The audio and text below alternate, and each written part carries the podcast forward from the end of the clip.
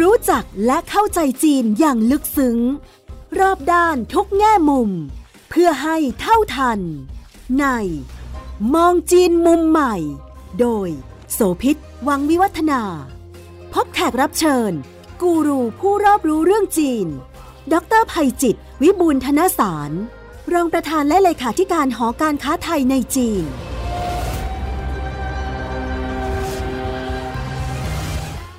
ต้อนรับคุณผู้ฟังมาพบกับมองจีนมุมใหม่ทางไทย PBS Podcast นะคะ ดิฉันโสภิตบางมีวัฒนาค่ะ รายการที่จะทำให้คุณผู้ฟังได้รู้จักและเข้าใจจีนในมิติต่างๆ อย่างลึกซึ้ง วันนี้เราจะคุยกับดรภัยจิต วิบูลย์ธนสาร รองประธานและเลขาธิการหอการค้าไทยในจีนนะคะ จะเจาะลึกไปถึงเรื่องของการศึกษาค่ะ สวัสดีครับคุณโสภิตแล้วก็ท่านผู้ฟังที่รบทุกท่านครับ จีนให้ความสำคัญกับเรื่องพื้นฐาน แล้วก็ขยายต่อยอดมาถึงเรื่องของการพัฒนา R&D การค้นคว้าวิจัย แล้วก็การพัฒนากระบวนการในเชิงพาณิชย์เวลาที่ผลิตสินค้าหรือบริการได้แล้ว แต่ว่าในด้านหนึ่งการศึกษาของจีนก็มีปัญหาทำนองเดียวกันกับหลายชาติทั่วโลกรวมทั้งไทย ปัญหาการศึกษาในจีน ปัญหาเรื่องของความเหลื่อมล้ำความแตกต่างระหว่างคนจนคนรวยเนี่ยก็มีอยู่พอสมควรทีเดียว อยากให้อาจารย์เล่าให้ฟังหน่อยได้ไหมคะว่าในอดีตเนี่ยมีปัญหาอะไรบ้าง จีนนี่ผมคิดว่าเขามีทั้งแรงผลักและแรงดึงในความพยายามที่อยากจะพัฒนาเรื่องระบบการศึกษาเขา เพราะว่าถ้าเรามองย้อนกลับไปเนี่ยเราจะเห็นได้ว่าว่าพอประเทศจีนเขาใหญ่มีจำนวนประชากรเยอะเนี่ยเราก็จะเห็นระบบการศึกษาเขาเนี่ยซึ่งมีลักษณะอาจจะเรียกได้ง่ายว่ากระจุกตัวว่ามันเหมือนกับเศรษฐกิจ เศรษฐกิจจีนก็พัฒนาจากซีกตะวันออกไปสู่ซีกตะวันตก เช่นเดียวกัน ซีกตะวันตกเขาเนี่ยก็ขาดแคลนแล้วก็มีปัญหานั้นตอนหลังเราจะเห็นแนวโน้มของความพยายามที่เขาจะยกระดับนะสถาบันการศึกษาดีๆ หรือเพิ่มจำนวนสถาบันการศึกษาต่างๆ เข้ากระจายเข้าไปพื้นที่ตอนกลาง และซีกตะวันตกมากขึ้น เพื่อแก้ไขปัญหาการกระจุกตัว หรือแม้กระทั่งในเมืองใหญ่ใหญ่อย่างเซี่ยงไฮ้ก็ดีซูโจหังโจอะไรต่างๆเหล่านี้นะ สถาบันการศึกษาดีๆเนี่ยก็มีมิติของการผูกขาดในพื้นที่ซ่อนอยู่ คือผมใช้คำว่าการผูกขาดเพื่อให้เพื่อให้เห็นภาพนะคือระบบของจีนมันคล้ายๆ ส่วนหนึ่งที่บ้านเราใช้ ใครจะเรียนโรงเรียนไหนเขาไม่อยากให้มีปัญหาการจราจรเขาไม่ไม่อยากให้มีปัญหาการวิ่งเต้นคุณควรเป็นคนที่อยู่ในพื้นที่ต่างๆแบบนั้น ก็ดูตามสำเนาทะเบียนบ้าน คุณอยู่ในเขตนี้ไหม คุณมีสิทธิ์ที่จะมาแอพพลายแล้วก็ขอโคต้าในการเรียนหนังสือในโรงเรียนต่างๆ เหล่านั้น ส่วนว่าคุณสอบแล้วได้หรือไม่ได้อันนั้นอีกเรื่องหนึ่ง ปัญหาที่มันเกิดขึ้นตามมาในทางปฏิบัตินะเชื่อไหมว่าในเมืองจีนเนี่ยหลาย ๆ เขตนะพอมีสถาบันการศึกษาดีๆนะคนเป็นผออเขตเนี่ยถ้าเขาเก่งๆนะเขาจะไปเชื้อเชิญสถาบันการศึกษาดีๆ อยากจะให้มาเปิด หรือไปหาเชิญครูดีๆ มาสอนในเขตต่างๆ เหล่านั้นเพราะเกิดอะไรแม่พอโรงเรียนดีๆ เกิดขึ้นในพื้นที่ตัวเองปั๊บอสังหาริมทรัพย์ในพื้นที่นะมันดีดตัวขึ้นเลย ผมก็ไม่เคยนึกนะว่ามันจะเกิดปัญหาแบบนี้ แต่ในเมืองจีนมีมีเรื่องแบบนี้เลยค่ะ เพราะคนก็อยากจะเข้าโรงเรียนดีๆ ให้ลูกลูกหลานตัวเองเข้าโรงเรียนดีๆ ถึงขนาดยอมไปซื้อบ้านย้ายตัวสำเนาทะเบียนบ้านเนี่ยเข้าไปอยู่ในพื้นที่นะเพื่ออย่างน้อยจะได้มีสิทธิ์ในการไปเข้าสอบสมัครเข้าเรียนในโรงเรียนดีๆ เพราะว่าถ้าเข้าโรงเรียนเหล่านี้ได้แล้วเนี่ยโอกาสความสำเร็จในการที่จะอยู่ในระบบ แล้วก็สอบระดับมัธยมปลาย สอบเกาเข่าเข้าระดับ entrance เข้าระดับมหาวิทยาลัยได้ ก็เท่ากับว่าอนาคตของเด็กของลูกเขาอะจะสดใส ปัญหาอีกส่วนหนึ่งที่ผมคิดว่าเกิดขึ้นแล้วก็บ้านเราเราก็เห็นก็คือในอดีตเนี่ยเขาก็พยายามพัฒนาเรื่องของโรงเรียนเทคนิค เพราะบางทีคนเนี่ยพอเข้ามัธยมปลายหรือเข้ามหาวิทยาลัยได้จำกัด ก็จะมีคนเหลือกองอยู่เยอะมาก ก็จะไปเรียนไอ้ไอ้พวก vocational school อะไปเรียนโรงเรียนเทคนิค วิทยาลัยเทคนิค ในอดีตเนี่ยพวกวิทยาลัยต่างๆเหล่านี้ภาพลักษณ์มันไม่ค่อยดีมันเหมือนกับคนเกรดสองอะคุณ entrance อืมไม่ได้แล้วคุณถึงมาเรียนสถาบันต่างๆ เหล่านี้ นี่ก็เป็นปัญหาเดิมๆที่เขามีอยู่เลย แต่พอจีนเนี่ยเขาอยากจะพัฒนาของเขาไปอีกระดับหนึ่งเขามีนโยบายในมิติหนึ่งที่ต้องการดึงให้ระบบการศึกษามันขึ้นไปด้วย เพราะว่าเขามีเรื่องของเราอาจจะได้ยินนโยบายอย่าง Made in China 2025 เรื่องนวัตกรรม หรือ Belt and Road Initiative นะซึ่งต้องการคนต้องการบุคลากรในอีกระดับหนึ่งเขาปรับโครงสร้างแล้วก็ทำใหม่เลยเขาจัดสรรเงินจำนวนมากเลย เพื่อไปปรับปรุง แล้วก็ยกระดับการศึกษาต่างๆ ของเขาอย่างเป็นระบบ วันนี้เนี่ยจีนเป็นประเทศที่มีสถาบันการศึกษาทางด้านเทคนิคใหญ่ที่สุดในโลก เฉพาะปีที่แล้วนะเขาใส่เงินประมาณสัก 25,000 ล้านหยวนนะเพื่ออุดหนุนแล้วก็พัฒนาโรงเรียนวิทยาลัยเทคนิคของเขา แล้วใช้เป็นกลไกในการสร้างบุคลากร เพื่อจะตอบโจทย์ นโยบายใหม่ๆ ที่เมื่อกี้ผมเรียน ณขณะนี้เนี่ยเขาใหญ่ที่สุดแล้วนะเขาใหญ่ที่สุดในเชิงปริมาณ แต่แน่นอนในเชิงพื้นที่เนี่ยจากเดิมที่มันกระจุกตัวอยู่ด้านซีกตะวันออกค่อยๆขยายไปตอนกลาง วันเนี้ยเขาไปถึงซีกตะวันตกเลยค่ะเพราะเขาก็รู้ว่าต่อไปพอเขาทำเบลเอโนเชียทีต่างๆเนี่ยซีกตะวันตกเขาเนี่ยจะไม่เสียเปรียบ จะต้องไม่เสียเปรียบด้านซีกตะวันออก เพราะมันเป็นประตูที่เชื่อมต่อไปเอเชียกลางต่อไปตะวันออกกลางหรือแม้กระทั่งยุโรปดังนั้นเนี่ยเขาจึงต้องการสร้างบุคลากรในพื้นที่ เอาไปลงในพื้นที่ แล้วก็ดึงเอาบุคลากรเอาระบบการเรียนการศึกษารูปแบบใหม่เข้าไปใส่ ความรู้วิทยาการใหม่ๆ ในยุคหลังไม่ว่าจะเป็น AI Internet of Things หรือว่าอื่นๆ ด้วยที่เป็นเรื่องสมัยใหม่เนี่ยรัฐบาลจีนทุ่มทุนขนาดว่ายอมจ้าง วิทยากรหรือโค้ชครูที่เก่งๆ จากฝรั่งชาติตะวันตกเนี่ยไปเป็นครูพิเศษสอน แล้วก็ไม่ได้ให้กับมหาวิทยาลัยดีๆ อย่างเช่นปักกิ่งชิงหวาอย่างนี้นะคะ แต่เอาไปให้กับเด็กในอาชีวะนี่แหละค่ะ นั่นก็ทำให้เห็นว่าครับนโยบายแล้วก็ทิศทางของทางรัฐบาลจีนเนี่ยก็เริ่มเริ่มจะเปลี่ยนแนวแล้ว และพยายามจะแก้ปัญหาเดิมที่บอกว่าโรงเรียนอาชีวะถูกมองว่าเป็นเด็กเกรดสองตอนหลังเนี่ยนะพอจีนเขาเริ่มเป็น 5G กว้างขวางมากขึ้นเนี่ย ระบบการเรียนออนไลน์เขาขยายวงกว้างเพิ่มมากขึ้น คือเนื่องจากว่าเขาต้องการให้มาตรฐานการเรียนการสอนเขาเนี่ยให้มันใกล้กัน ดังนั้นเนี่ยวิทยากรที่มันจบพิษเกิดไว้เมื่อสักครู่เนี่ยเวลาเข้ามาแล้วบรรยายที่ใดที่หนึ่งเนี่ยนะเพอเพอๆเขาแพร่ภาพไปอีกหลายสิบสถาบันอ่าในหลายสิบเมืองค่ะเพื่อให้เด็กต่างๆเหล่านั้นในอีกเมืองหรือในอีกพื้นที่เนี่ยมีความรู้สึกว่าเฮ้ยผมก็ไม่ได้มีโอกาสเรียนหรือฟังบรรยาย จากวิทยากรชั้นนำของโลกเหมือนกัน ตรงเนี้ยคือสิ่งที่ผมเข้าใจว่าในอดีตเนี่ยนะบ้านเราเราก็เคยคิดที่อยากจะทำเรื่องพวกนี้เหมือนกัน ก็คือเอาวิทยากรเก่งๆของไทยมาบรรยาย เสร็จแล้วก็แพร่ภาพออกไป เด็กที่อยู่ในพื้นที่ก็ได้เรียนจากครูบาอาจารย์ที่เก่งๆ ส่วนครูอาจารย์ที่อยู่ในพื้นที่ก็ทำหน้าที่ในการกำกับควบคุม และก็สนับสนุนส่งเสริมการเรียนการสอนให้มันเกิดขึ้นหลายปีก่อนผมมีโอกาสไปดู เขาเนี่ยทำแม้กระทั่งพอเขาอยากจะทำเรื่องนวัตกรรมเขาทำลงไปถึงแม้กระทั่งระดับโรงเรียน อนุบาลระดับประถม อันหนึงที่ผมชอบมากเลยนะคือการที่เขาสร้างโรงเรียนที่พยายามจะดึงเอาครูอาจารย์เก่งๆจาก ต่างประเทศนะมาสอนอยู่ในโรงเรียน พัฒนาสนามกีฬาทำนู่นทำนี่เขาทำเวเป็นเวที ไม่ใช่แต่จะรองรับเด็กจีน เขารองรับเด็กต่างชาติ ตอนรุ่นแรกๆก็อาจจะมากับพ่อแม่ ซึ่งอาจจะเป็น expat แล้วเข้ามาใช้ชีวิตอยู่ที่เมืองเหล่านั้น อาจจะเป็นเมืองทางด้านนวัตกรรมด้านอะไรต่างๆ แต่พอเขาทำไปอีกระยะหนึ่งผมเขาบอกว่าเขาเตรียมเพื่อจะดึงเอาเด็กพรสวรรค์จากต่างประเทศ มาเรียนในโรงเรียนเขาเพื่อจะได้มีโอกาสสารสัมพันธ์ และเรียนรู้แลกเปลี่ยนกับเด็กจีน ลักษณะแบบนี้คือทิศทางแนวโน้มที่เรากำลังเห็นประเทศจีนกำลังเดินหน้าพัฒนาเรื่องเหล่านี้ คือรัฐบาลจีนก็อยากเห็นคนที่จะผลิตขึ้นในอนาคตเนี่ยเป็นคนที่เก่งมีความรู้ความสามารถอย่างแท้จริง ปัญหาอีกเรื่องหนึ่งที่เกิดขึ้นในอดีตเกี่ยวกับระบบการศึกษาของจีน มันมีความเหลื่อมล้ำในเรื่องของ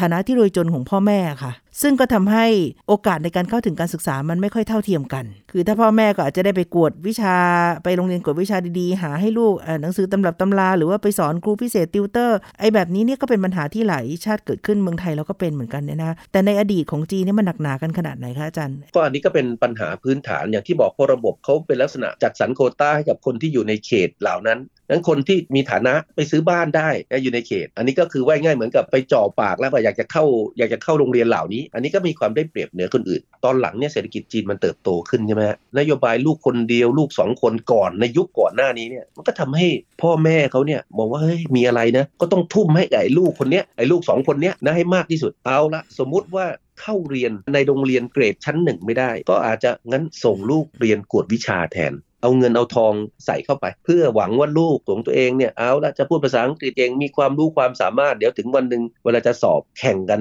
กับเด็กที่เรียนโรงเรียนเกรดชั้นดีเนี่ยก็จะได้ไม่เสียเปรียบมากเท่าไหร่ ก็เลยทำให้ตลาดจะเรียกว่าเป็นตลาดธุรกิจกวดวิชาแล้วกันนะครับมันขยายตัวไปอย่างมากเลยในประเทศจีน แต่นี่ยังไม่นับค่าใช้จ่ายที่จะเกิดขึ้น จากการให้ลูกเรียนพิเศษ กิจกรรมทางด้านของดนตรี ศิลปะ กีฬาค่านิยมพ่อแม่ในเมืองส่วนใหญ่ที่พอมีสตังค์หน่อยลูกเรียนเปียโน เรียนดนตรีของสากลตะวันตก เรียนบัลเล่หรือเรียนในเชิงของศิลปะเหล่านี้เนี่ยก็เป็นตัวเสริมเพิ่มเติมซึ่งทั้งหมดมันพ่วงมาด้วยเรื่องค่าใช้จ่ายทั้งสิ้น พ่อแม่ก็ทุ่มกับลูกหลานคนนี้ แล้วก็จำนวนคนเนี่ยนะมันก็เยอะพอเขามุ่งหวังกับลูกคนนี้มากเขาก็ให้ทุกอย่างมันเลยทำให้ตลาด ส่วนเนี้ยมันขยายวงเพิ่มมากขึ้น ช่วงหลายปีที่ผ่านมาเนี่ยนะโอ้โห ตลาดเอ่อจะเรียกว่าติวเตอร์ หรือว่าธุรกิจกวดวิชาเนี่ยโอ้มันขยายตัวเฉลี่ยปีหนึ่งเกือบ 20%ต่อปีนะฮะอืมวันนี้เนี่ยเรากำลังพูดถึงเม็ดเงินประมาณสัก 1 ล้านล้านหยวนนะจากค่ะเฉพาะตลาดกวดวิชาในประเทศจีน มันขยายวงยังไง ในแรกมิติเชิงปริมาณก็เป็นส่วนหนึ่งพอตอนหลังอย่างที่เราเราเกริ่นกันไปเรื่อง 5G เนี่ยนะพอมาเจอโควิด คนไปเรียนในในระบบไม่ได้ใช่ไหมธุรกิจที่เราไอ้พวก Big Tech ที่เราคุยเรื่อง Alibaba Tencent ByteDance Douyin อะไรพวกนี้นะก็โดดลงมาทำธุรกิจเหล่านี้ด้วย เพราะว่ามันทำเป็นโลกออนไลน์ ก็ยิ่งทำให้ตลาดส่วนนี้ยิ่งขยายวง ธุรกิจพวกนี้เดี๋ยวนี้เนี่ย list อยู่ในตลาดหลักทรัพย์นะเฉพาะในเมืองจีนเนี่ยถ้าดูจากปีที่แล้วเนี่ยมี 13 บริษัทนะครับที่เอาธุรกิจกวดวิชาเนี่ยสามารถไป list อยู่ในตลาดหลักทรัพย์ มีอยู่รายเดียวอยู่ในจีนแผ่นดินใหญ่ บางส่วนอยู่ฮ่องกงบางส่วนไปลิสต์ที่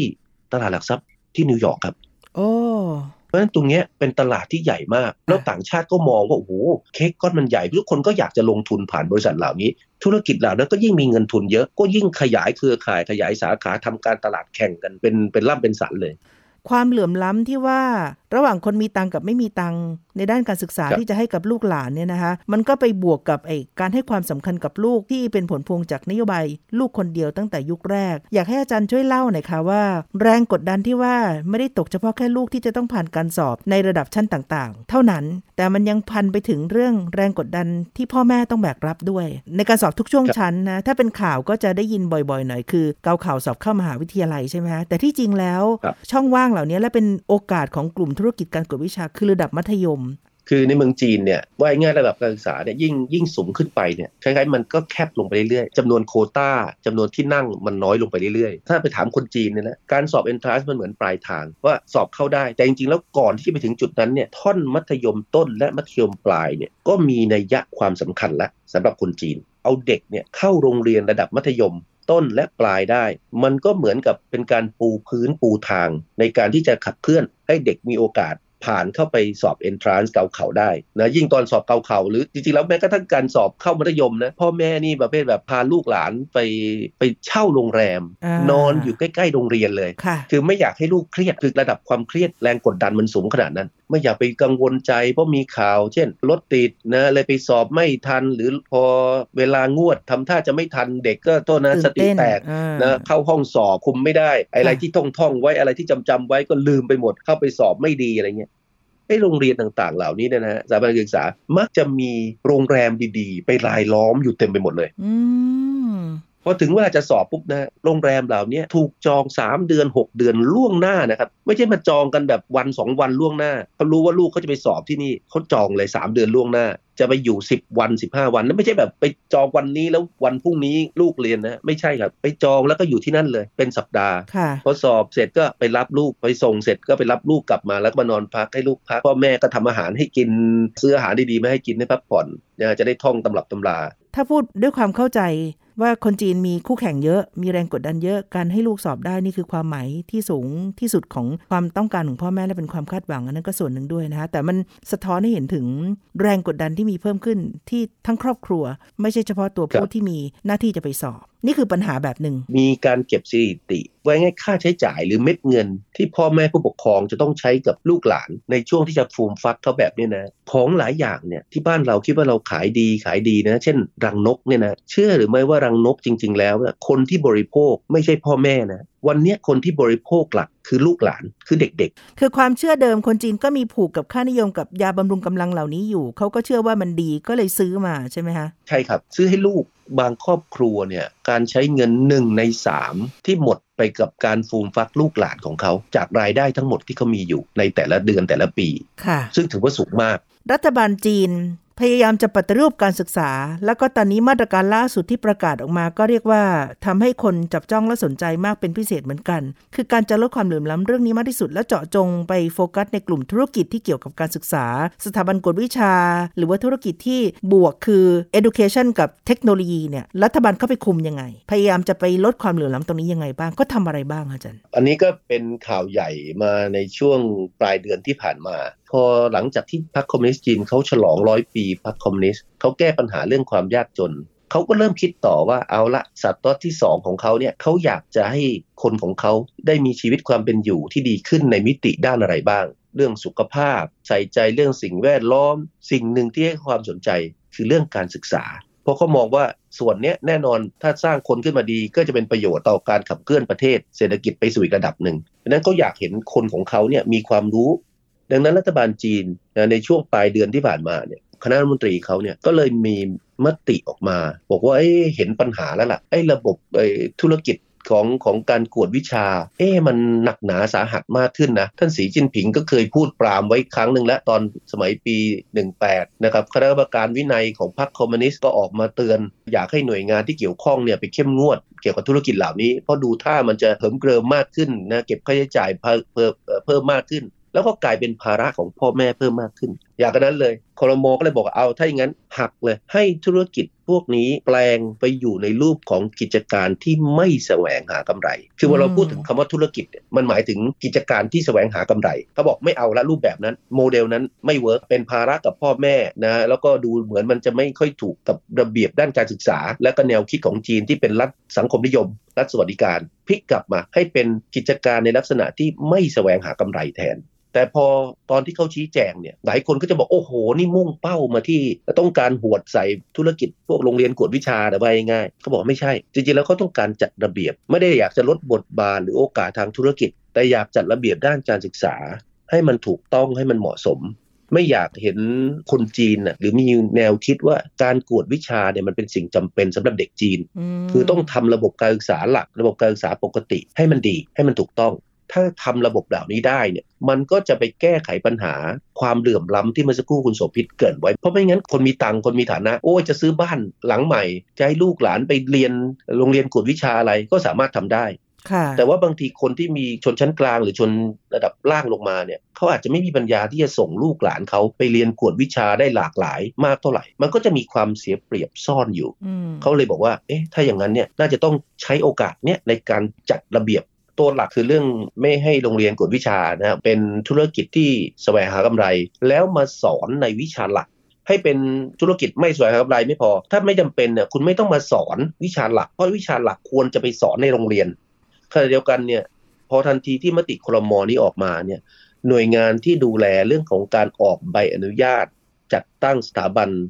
เอ่อกวดวิชาพวกโรงเรียนกวดวิชาต่าง ๆ เหล่านี้ ก็สั่งระงับการออกใบอนุญาตในทันที เพราะว่าว่าง่ายในในเมืองจีนเนี่ยแล้วในเมืองไทยเราก็เป็นแบบนั้น คือใครจะเปิดโรงเรียนกวดวิชาใครทำอะไรต่างต้องมาขอใบอนุญาตจากหน่วยงาน ภาครัฐที่เมืองจีนก็เป็นลักษณะเดียวกัน แล้วจีนเขาก็จะคุมมาอีกระดับหนึ่งแม้กระทั่งครูที่จะมาสอนเนี่ยคุณก็จะต้องมีใบอนุญาตด้วย ทั้งหมดนะขณะนี้เนี่ยถูกยกเลิกคือรูปแบบเดิมไม่เอาละเท่ากับโรงเรียนกวดวิชาที่เปิดสอนอยู่ในห่วงก่อนหน้านี้ ตอนนี้ก็คือต้องปิดเลย ตอนนี้ปิดเลย ผมผมถามจากลูกน้องจากเครือข่ายนะเขาบอกว่าตอนนี้ถูกสั่งปิด ต้องให้พวกเนี้ยไปแปลงกายก่อน ให้ไปเป็นกิจการที่ไม่แสวงหากำไร แล้วไปขอรับใบอนุญาตใหม่ จึงจะมาเปิดให้บริการได้ในอนาคต โอ้โหหักดิบขนาดนั้นเลยนะคะอาจารย์ ครับค่ะอันนี้อันนี้ก็ต้องถือว่าเป็นเป็นความเป็นความโหดเป็นความนั่นเหมือนกันนะฮะ บ้านเราเราทำแบบนี้คงจะมีคนมาออกมาประชุมนุมประท้วงอืมนะครับ แต่ที่เมืองจีนเนี่ยเขาทำเรื่องเหล่านี้เนี่ยโดยเขาเอาว่ายง่ายเอาประชาชนไปนที่ตั้ง แม้ว่าจะมี คนบางกลุ่มดูว่าเหมือนกับลูกหลานเขาเสียโอกาสเหมือนกันนะค่ะเออเรียนละใกล้จะเกาเข่าละแหมเหมือนลงทุนมาตั้งตั้งเยอะแล้วอืมเรียนต่อยเทอมครึ่งเทอมเดี๋ยวก็จะได้สอบละน่าจะได้มีอนาคตที่ดี แต่ตอนนี้ผมไม่มีแล้วเอ๊ะจะเป็นยังไงอะไรเงี้ยนะบางคนก็ตั้งคำถามสงสัย แต่คนส่วนใหญ่ของประเทศนะยังมองว่าอันเนี้ยจะดีในระยะยาวอืมจะดีต่อการพัฒนาคนจะลดความเหลื่อมล้ำแล้วก็จะทำให้ระบบการศึกษาของจีนเนี่ยถูกยกระดับให้มันสูงขึ้นอย่างแท้จริง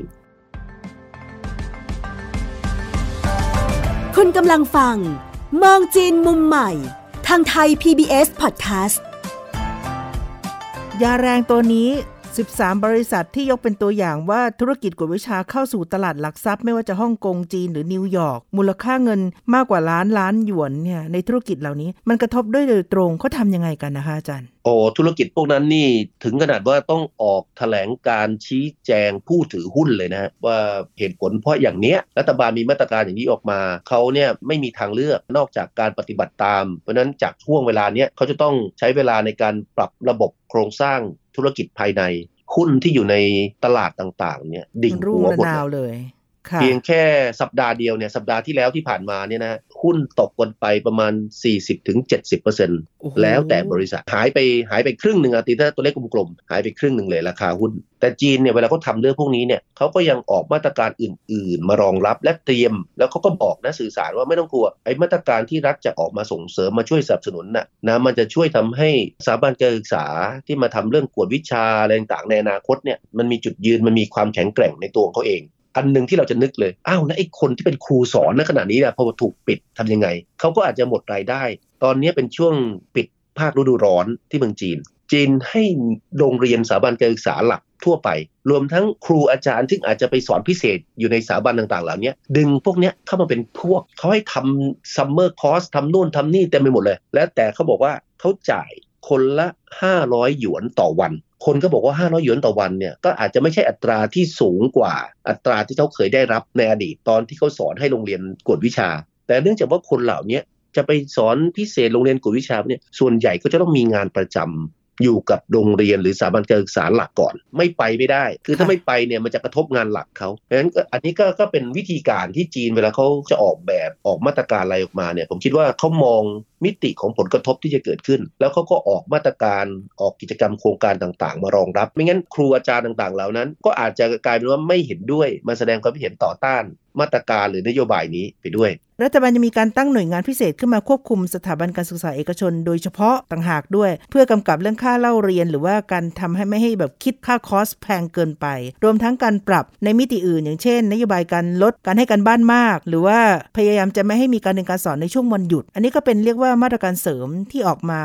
ควบคู่กันในการปรับครั้งใหญ่นี้ด้วย จีนจีนอยากเห็นเด็กของเขาเนี่ยเติบโตทั้งเรื่องจิตใจ ทั้งเรื่องร่างกาย ทั้งเรื่องสมอง ไม่อยากให้เป็นภาระนะกับพ่อแม่มากเกินไป อยากให้มีวิถีชีวิตนะกับครอบครัวส่วนหนึ่ง เด็กจีนเนี่ยผมผมว่าน่าสงสารมาก สมัยก่อนเนี่ยเห็นเด็กเดินไปโรงเรียนเนี่ยไอไอกระเป๋าที่เขาสะพายข้างหลังเนี่ยนะโอ้โหหนักมากผมว่าหนังสือในนั้นอาจจะเกือบ 20 เล่ม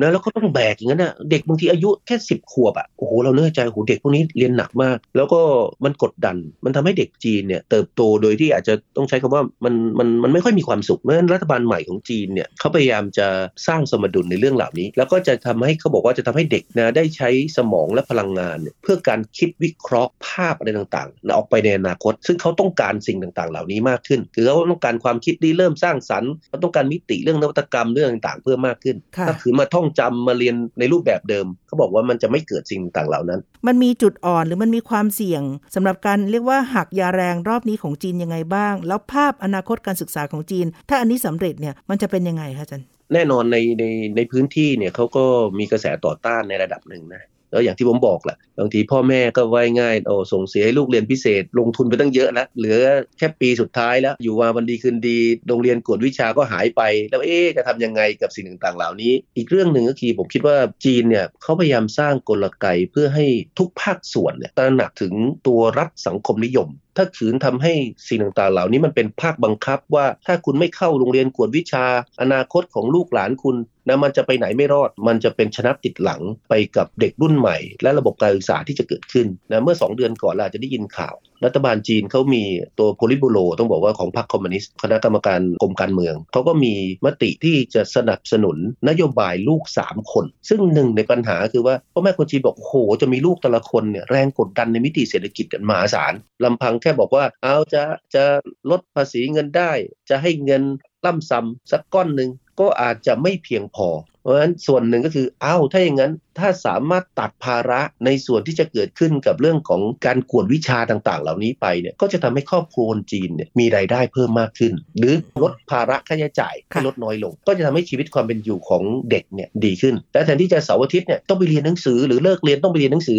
ไม่คุณมาใช้เวลาอยู่กับครอบครัว อันนี้ผมว่าเป็นทั้งมิติเชิงบวกและเชิงลบในเวลาเดียวกัน เมื่อกี้เราเกิดเรื่องของ Belt and Road Initiative ก็ดี Made in China 2025 ก็ดีเนี่ย พวกนี้มันจะกำลังวางแนวทางว่าต่อไปเนี่ย มันไม่ใช่เฉพาะคนจีนที่จะเรียนหนังสือ ต่อไปแม้กระทั่งคนจีนพ้นทะเล เขาก็อยากจะดึงกลับมา เขาอยากจะดึงคนเก่งๆ พวก expat ต่างชาติให้เข้ามาอยู่เมืองจีนเพิ่มมากขึ้น พวกนี้ มาก็มักจะมาพร้อมกับครอบครัว มาพร้อมกับลูก ถ้าระบบการศึกษาต่างๆ เหล่านี้มันดี มันก็เท่ากับว่าเฮ้ยผมมาทำงานแล้ว ผมมีอาชีพที่ดี มีรายได้ที่ดีไม่พอ ลูกผมยังได้มาเรียนหนังสือในระบบการศึกษาที่ดีด้วย มันก็ทำให้เหมือนว่าฟูมฟักลูกหลานคนเหล่านั้น มันก็จะเป็นปัจจัยแทนที่จะเป็นปัจจัยชะลอหรือยับยั้งกับกัน กับกลายเป็นปัจจัยเสริม ที่จะทำให้คนเหล่านั้นเนี่ยอยากกลับมาใช้ชีวิตที่เมืองจีนนะที่เพิ่มมากขึ้นค่ะแล้วยิ่งผมมองในมิติเชิงการเมืองนะคุณสวิทนะปีหน้าเนี่ยการประชุมสมัชชาพรรคคอมมิวนิสต์เขาเนี่ยตัว National Party Congress เนี่ยเขาจะครบปีใช่ตอนประมาณเดือนมีนาคม จริง ๆ แล้วเนี่ยมันจะครบเทอมการเปลี่ยนผู้บริหารระดับสูงหลายคนพรรคเนี่ยเขามองอะไรหลายอย่าง ว่าเอ้ยเขาจะเปลี่ยนผู้บริหารจะทำอะไรก็ตามเนี่ยนะมันควรมาควบคู่กับนโยบายใหม่ ๆ ที่มันดีๆ เพราะว่าเขาบอกนโยบายเห็นชอบหลักการเรื่องนโยบายลูก 3 คนแล้วไอ้ตัวการออกองค์ประกอบหรือมาตรการที่เกี่ยวข้อง จะมาเชื่อมโยงแล้วทำให้เกิดประโยชน์ในภาพรวมเสริมระหว่างกันเนี่ยผมว่าก็เป็นสิ่งหนึ่งที่ดีที่จะทำให้ประชาชนก็จะมีความรู้สึกว่าเฮ้ยอย่างนี้ต้องสนับสนุนพักนะ ถึงจะมีการเปลี่ยนแปลงแต่มันจะได้สิ่งดีๆ ที่คนรุ่นใหม่ที่จะเปลี่ยนขึ้นมา จะมาสารต่อนโยบายต่างๆ เหล่านี้มาตรการต่างๆ เหล่านี้ในอนาคตค่ะนะนี่อันนี้ผมมองในมิติเชิงการเมืองนะว่าจีนเนี่ยผมคิดว่าเขาเขาชอบเตรียมการลักษณะแบบนี้ค่ะงั้นเดี๋ยวเราจะต้องติดตามดูว่าในการประชุมสมัชชาประชาชนจีนนะในการนำเสนอผลงานนโยบาย รัฐบาลจีนปีีหน้ามีนาคมเนี่ยนะคะผลสำเร็จในเรื่องของการปฏิรูปการศึกษา แล้วก็ลดความเหลื่อมล้ำเนี่ยจะถูกบรรจุเป็นหนึ่งในผลงานรัฐบาลจีนด้วยหรือไม่นะคะ ทีนี้กลับมาที่ประเทศไทยค่ะอาจารย์จีนทำได้เพราะเป็นรัฐสวัสดิการมีพรรคคอมมิวนิสต์ถือหน้าสูงสุด ใช้ยาแรงได้แนวทางการลดความเหลื่อมล้ำหรือการแบบเบ็ดเสร็จเด็ดขาดจัดการกับธุรกิจการศึกษา เพื่อไม่ให้คิดเรื่องสตังหรือกำไรมากเกินไปเนี่ยมันจะมองเป็นกรณีศึกษา หรือดัดแปลงเลือกรับปรับใช้บางส่วนกับ การศึกษาบ้านเรายัางไงได้บ้างไหมคะสภาพแวดล้อมอาจจะแตกต่างกันอันนี้ผมผมคิดว่าระหว่างไทยกับจีน ก็อาจจะเป็นปัจจัยหนึ่งที่เราอาจจะต้องพิจารณา คือในห่วงเวลาหลังเนี่ยผมคิดว่าเราเนี่ย จะกระเดียดไปคล้ายโลกตะวันตก คือมองมองเรื่องการศึกษาว่าเป็นเรื่องเชิงมิติเชิงธุรกิจนะมันจะเป็นธุรกิจการศึกษาซะเยอะ ซึ่งก็ช่วงหลังเราก็จะเห็นภาพแล้วว่าเออบางทีมันก็เกิดปัญหาอะไรบางอย่างตามมา เพราะว่าพ่อแม่ผู้ปกครองบ้านเราเนี่ยก็โดนแรงกดดันในมิติเชิงเศรษฐกิจต้องส่งลูกหลาน เจอพักพวกถามเป็นไงเสาร์อาทิตย์ทำอะไรนะมันบอกโอ้วันๆนะเช้าขับไปส่งเรียนพิเศษที่หนึ่งตอนบ่ายไปอีกที่หนึ่งอะไรอย่างนี้เป็นต้น ซึ่งมันไอ้พวกนี้มันก็มีค่าใช้จ่ายเกิดขึ้น ขณะเดียวกันเนี่ยบางส่วนที่เราคล้ายกับจีนเนี่ยก็คือการที่เราอยากจะเป็นไทยแลนด์ 4.0 ก็ดีนั้นเราต้องการบุคลากรที่มีความรู้ความสามารถมีความเข้าใจกับโลกในอนาคต มิติเรื่องนวัตกรรมต่างๆ ที่เมื่อกี้เราพูดของจีน จีนแล้วประเทศไทยก็ต้องการประเด็นคือเราจะปฏิรูปการศึกษาไหม เรื่องนี้ก็เป็นส่วนหนึ่งที่มีนัยยะความสำคัญซ่อนอยู่ ถ้าคิดอยากจะทำเนี่ยอย่าปฏิรูปเฉพาะระบบการศึกษาในระบบ แม้กระทั่งการศึกษาพิเศษ หรือกวดวิชาเหล่านี้เออเราอาจจะปฏิรูปหรือผลักดันสนับสนุนแนวทางใหม่ ๆ ได้ไหม ยกตัวอย่างเช่น เมืองไทยเราจะพูดเรื่องของ social enterprise กันเยอะเลยจะบอกว่าเป็นวิสาหกิจสังคมหรืออะไรก็ตามที่ภาษาไทยใช้ ผมคิดว่ามันเป็นลูกครึ่งด้านหนึ่งที่ไปแบบทุนนิยมจ๋ากับอีกด้านหนึ่งที่ไปในมิติของสังคมนิยม เป็นวิสาหกิจที่ให้ความสำคัญกับการทำกำไรได้ แต่ขณะเดียวกันคุณก็ต้องให้ความสำคัญต่อมิติเชิงสังคมด้วยเพราะไอ้ตัว social enterprise เนี่ยอาจจะเป็นแนวคิดหรือเป็นทางเลือกหนึ่ง ที่น่าสนใจว่าอนาคตเอ๊ะบ้านเราโรงเรียนกวดวิชาเรามาทำลักษณะแบบนี้ไหม เพราะว่าเท่าที่ผมไปศึกษาดูเนี่ยไอ้พวก social enterprise เนี่ยไม่ใช่เขาทำกำไรไม่ได้นะเขารับบริจาคยังได้เลยเขายังแถม ปันผลได้ด้วย ถ้าผมจำตัวเลขไม่ผิดเขาจะปันผลได้สูงสุดไม่เกิน 30%ซึ่งแนวคิดหลาย ๆ อย่างในเมืองจีนเนี่ยจริง ๆ แล้วมันก็เป็นลักษณะคล้ายๆกัน คือบางทีรัฐเนี่ยเขาเข้ามาช่วยทำเขาก็ไม่ค่อยสนใจเรื่องการปันผลเรื่องนี้เท่าไหร่ แต่ถ้าเรามาเป็นลักษณะธุรกิจแบบนี้เป็น social enterprise ก็ยังให้มีการปันผลนั้นบริษัทธุรกิจกิจการใหญ่ ๆ ต้องพูดอย่างนี้แล้วกัน ในบ้านเราต้องการบุคลากรดี ๆ ต้องการอะไรต่าง ๆ ต่อไปอาจจะมาลงทุนทำสถาบันการศึกษา ผลิตบุคลากร แล้วก็ขณะเดียวกันเนี่ยก็ใช้เรื่องพวกนี้ในมิติของการตอบแทนสังคมเป็น CSR ไปด้วย ผมว่าเป็นโมเดลที่น่าสนใจควบคู่กันไประหว่างการสร้างผลตอบแทนทางการเงิน ควบคู่ไปกับผลตอบแทนทางด้านสังคม จะได้เห็นเศรษฐกิจเราเติบโตไปด้วย และขณะเดียวกัน เราก็จะเห็นมิติเชิงการศึกษาและสังคมของเราพัฒนาควบคู่กันไปนำเสนอแนวคิดลักษณะแบบนี้ไปพูดจากันนะครับเพื่อจะมีทางออกสำหรับระบบการศึกษาไทยในอนาคตเส้นทางปฏิรูปการศึกษาไทยในบ้านเรานี่ก็ยังอีกยาวไกลทีเดียวนะคะ เพราะว่าพูดกันมานานมากแล้วบัดนี้มันก็ยังคงจะต้องเดินต่อ และมีอีกหลายเรื่องที่ต้องแก้ไข เช่นเดียวกัน นี่ก็คือมองจีนมุมใหม่ทางไทย PBS Podcast ที่เรามาคุยกันนะคะ วันนี้อาจารย์ไพจิตและดิฉันคงต้องลาคุณผู้ฟังแล้วค่ะ พบกันได้ใหม่ใน EP หน้า สวัสดีค่ะ สวัสดีครับ